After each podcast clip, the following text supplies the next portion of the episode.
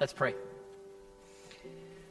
Almighty and gracious God, Lord, we give you thanks for your faithfulness to us. Shown throughout all moments of our lives, time after time, God, you are faithful. Lord, we ask that you can help us to trust in you, that we might more fully experience the power of your faithfulness to us each and every day. In Jesus' name, amen. So, how many times in your life have you reflected on a, moment or a situation and looked back and said to yourself, if that hadn't happened, my life would be so different? Uh, one of those moments happened for me during the summer of 2017. Uh, the summer of 2017 was actually one of the more uh, exciting and uh, interesting summers of my life. And even before it started, it was shaping up to be a time that was supposed to be full of a lot of fun.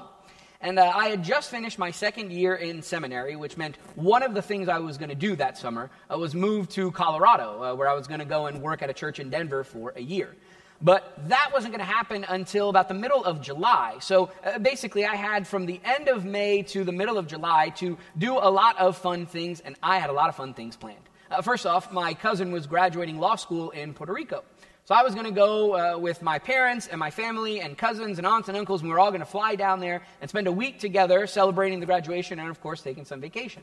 And then after that, I was going to fly back to New York and spend a, week in New York with my brother and his family, and then drive back down to New Jersey and spend two weeks there with my parents, visiting friends, just hanging out and relaxing, and finally get back to St. Louis for one more week uh, before I would travel out to Colorado.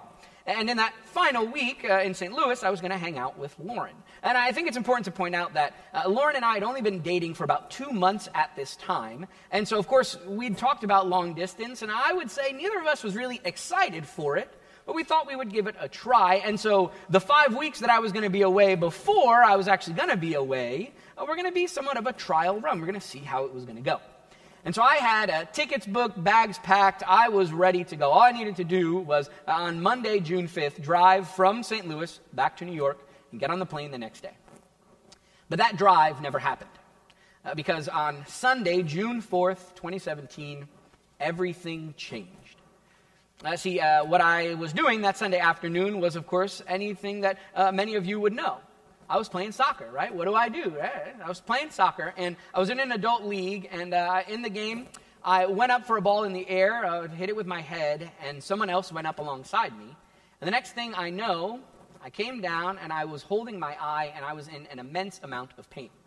And when I finally opened my eyes, I also realized that I was bleeding pretty profusely.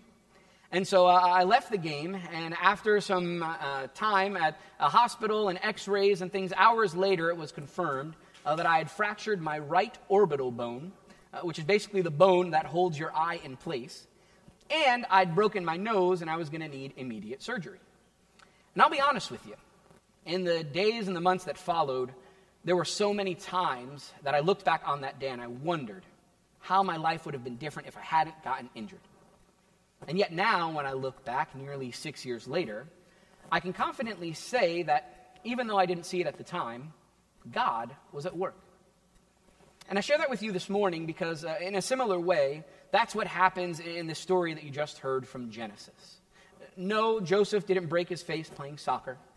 But uh, what we see in Genesis 45 is uh, Joseph looking back on his life and illustrating that when he looks back on his life now, he sees that at every step along the way, God was at work that God was faithful to Joseph. And so, as Joseph paints this picture for us, as he illustrates and looks back, he reveals that God's faithfulness has transformed his life and the lives of the people around him. And as I said to you last week, there's a biblical truth that, that fits this entire story of Joseph. And I, I want to share it with you as we begin, to again, uh, begin today, because once again, we'll see it come to life. We trust in God because he is faithful. We trust in God because He is faithful. Now, before we get to Genesis 45, uh, I think I need to fill in the rest of the story for you. Because, uh, as I mentioned, uh, today we're finishing up a, a, short sermon series looking at the life of Joseph. And over these two weeks, we've reflected on the relationship between uh, our trust in God and our faith in God. And, and last week, we talked about why we trust in God. and how trusting in God is an act of faith. And so uh, today we're going to look at the faithfulness of God and how that transforms everything about our lives. So when we left off last week, we were at uh, Genesis chapter 37, verse 28. And Joseph had just been sold off into slavery. At 17 years old, his brothers who hated him sold him and hoped to never see him again. So uh, Joseph is a slave taken down into Egypt. And when he gets to Egypt, he's eventually purchased by uh, the captain of Pharaoh's army, a man named Potiphar. And Potiphar, or Potiphar, he, he purchases Joseph, and so Joseph becomes a slave for him. And over time, Joseph works really hard, and Potiphar can see that, and so he rewards Joseph. He puts him in charge over all the other slaves. However, trouble arises when Potiphar's wife is attracted to Joseph and eventually uh, wrongly accuses him of sexual assault. But Potiphar believes his wife over Joseph, and so Joseph is arrested and sent to prison immediately. Then, while he's in prison, things get interesting because there are other prisoners there and, and they need some dreams interpreted. And if you remember in the story we heard last week, Joseph has this thing with dreams and God revealing things to him. So Joseph interprets some dreams of other prisoners. Eventually, a prisoner gets out, and the Pharaoh now needs some dreams interpreted. The prisoner says, I knew a guy who did that. He's in prison. So Pharaoh calls upon Joseph. Joseph interprets Pharaoh's dreams, and Pharaoh sees that Joseph is a wise man and that he should keep him close. In fact, Pharaoh uh, treats Joseph now as his second in command. In Genesis chapter 41, verse 44, it says, I am Pharaoh, and without your consent, no one shall lift up a hand or foot in all the land of Egypt. So Pharaoh is saying, without Joseph's consent, nothing in Egypt will happen. Joseph is now that powerful in this foreign land where he was once a slave and a prisoner. Now we fast forward seven years because one of the dreams Joseph interpreted was that uh, there was going to be seven years of abundance, and, and all the grain and the livestock, everything was going to be great for seven years, and they were going to have so much. And then after that, there were going to be seven years of famine, seven years of hardship where there would be nothing. And so we're two years into that famine. And Joseph's family is suffering in the land where they still are. And so Jacob, Joseph's father, gathers his sons and says, Go down to Egypt because we need food. We need to survive. And when they arrive in Egypt, wouldn't you know that the person that's in charge of distributing the food and all the resources for people is Joseph? Now, the brothers don't recognize Joseph at first, and rightly so. They could have never imagined that they would see their brother ever again. But Joseph recognizes them almost immediately. And he has some interesting conversations with them. He, he makes them do things that no one else has to do. But then eventually it gets to a point where Joseph can't take it anymore. Joseph can't hide himself. He doesn't want to hide his identity. And that's where our story in Genesis 45 picks up. Joseph's uh, brothers are there with him in his room, and he sends all his servants away. He empties out the room and says, I just want to be with these people. I just want to be with my brothers. And once the doors are shut, Joseph begins to sob. Joseph begins crying so loud, in fact, that scripture tells us the whole palace could hear how loud his grief was. And as he's grieving before his brothers, he looks at them and he says, I am Joseph. Is my father still alive? And as you can imagine, the brothers are just frozen and they don't even respond. And put yourself in their shoes for a moment. The last time you saw your brother, this man, he was 17 years old. You hated him, you wanted to kill him, and you decided to sell him away. And you told your father that he was dead. Now, here he is, 22 years later. And at 39, he's saying to you, It's me. Do you remember me?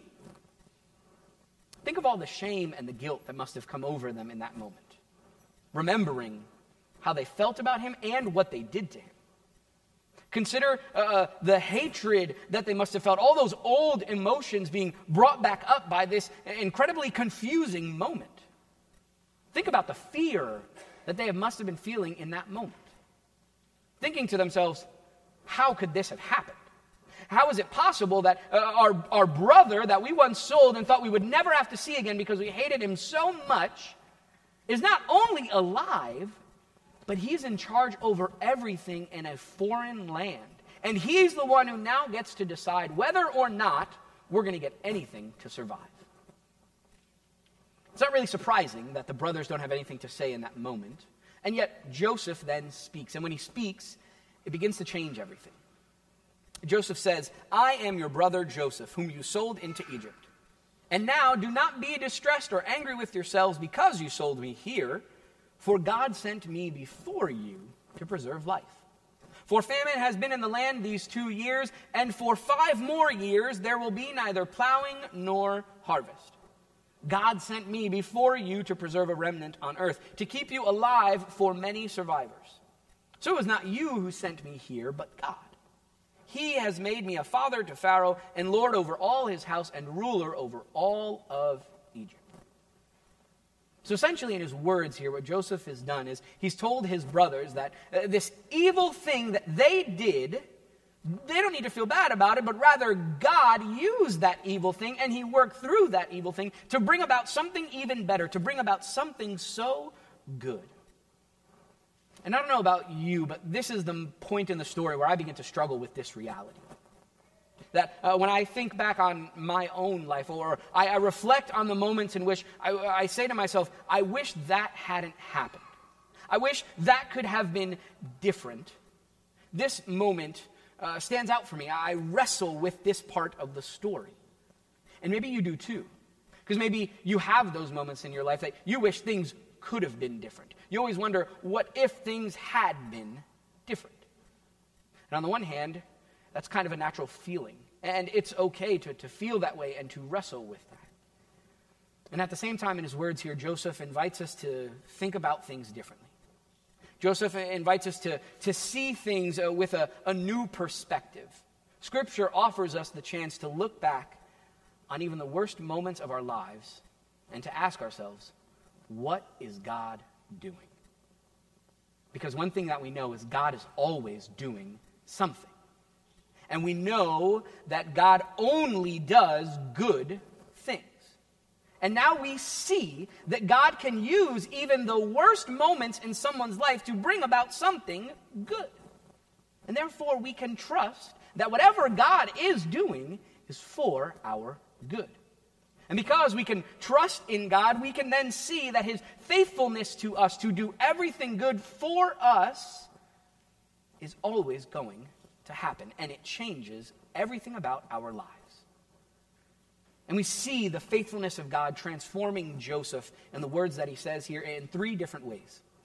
The first way that Joseph's life is transformed is by the power of forgiveness. Listen again to what he says to his brothers.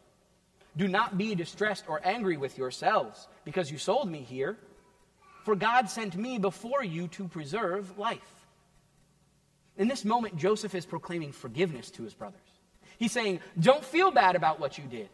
Don't feel guilty. Don't feel shameful. Don't even be angry at yourself because God took what you did for evil and made it for good. God used it for His good purpose. God redeemed what was broken by His purpose and plan and brought about something good.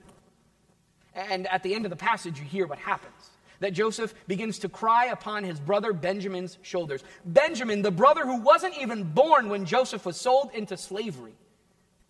Joseph falls upon his shoulders and cries.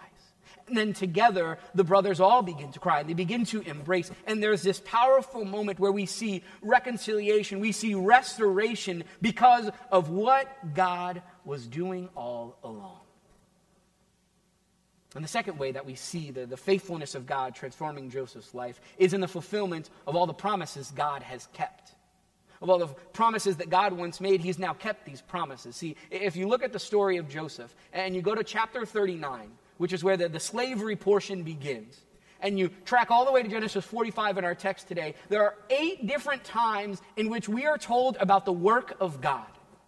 Eight different times that we're told that God is doing something for Joseph. And it's got nothing to do with what Joseph was doing, but rather the work of God. Uh, we're told things like God is protecting Joseph that God is showing favor to Joseph, that, that God is watching over Joseph. God is revealing his plans and purposes to Joseph over and over and over again. God is working in Joseph's life for his good, even when Joseph may not have seen it.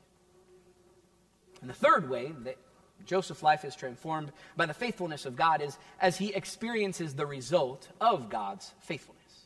the result of, of trusting in God, is that God reveals he was doing something greater than Joseph could have ever imagined. And it's not because of anything Joseph did, it's not because Joseph was perfect or he did everything right. It's simply because God is faithful to his promises. God keeps every promise that he made, and God promised to do good things. God promised to use what was evil and make something good come out of it. And Joseph was then able to look back over all the difficult moments in his life, and perhaps the worst moment ever when he was sold by his own brothers, and to see that every step of the way, God was faithful and God was working. And because we know that God is faithful, and we know that God is always working for our good, we can trust in Him. And as we trust in God, we begin to see more and more how His faithfulness at all times and in every situation transforms our lives. Over and over again, God's faithfulness to Joseph was revealed by His actions, by the reality that God is a living and active God. God is actively working something out for our good and for His glory. And God's faithfulness today is revealed the same way to me and to you by the way he is actively working in our lives. And this is most clearly seen in Jesus. Right, but the reality that God is so incredibly faithful and he's so incredibly good that he can use even evil things that happen to bring about something good. And we see this in perhaps the greatest act of, of sin in this world, the, the result of sin which is death. And yet, God uses the death of Jesus to bring about life for all people. And in the context of the death and then the resurrection of Jesus, God is fulfilling all the promises that He has made in Jesus. That uh, in Jesus, God fulfills the promise that He will save us from sin and death, and that He is continually doing that in Jesus' work. In Jesus, God fulfills the promise that He is always doing something. In Jesus, uh, God fulfills the promise that He is working all things out for our good and for His glory. In Jesus, God fulfills the promise that because He is faithful, we are faith filled. That everything that God is doing is for our good, that by the power of the Holy Spirit, we are drawn more and more to trust in the faith that God is working in our hearts and minds so that our lives will be transformed. As I said earlier, uh, there was a time in which I would look back on that uh, summer of 2017 and I would wonder how my life would have been different if I hadn't gotten hurt. And there was a time where I was sad about all the things uh, I didn't get to do, all the trips I didn't get to go on, all the memories I didn't get to make with my family. And yet, somewhere along the line, I realized that God was working out His plan for my life. That even though I didn't know it then, God was doing something greater than I could have ever imagined. Because uh, while I did miss out on some perhaps great memories and some wonderful stories, instead, I got to spend six more weeks with my best friend.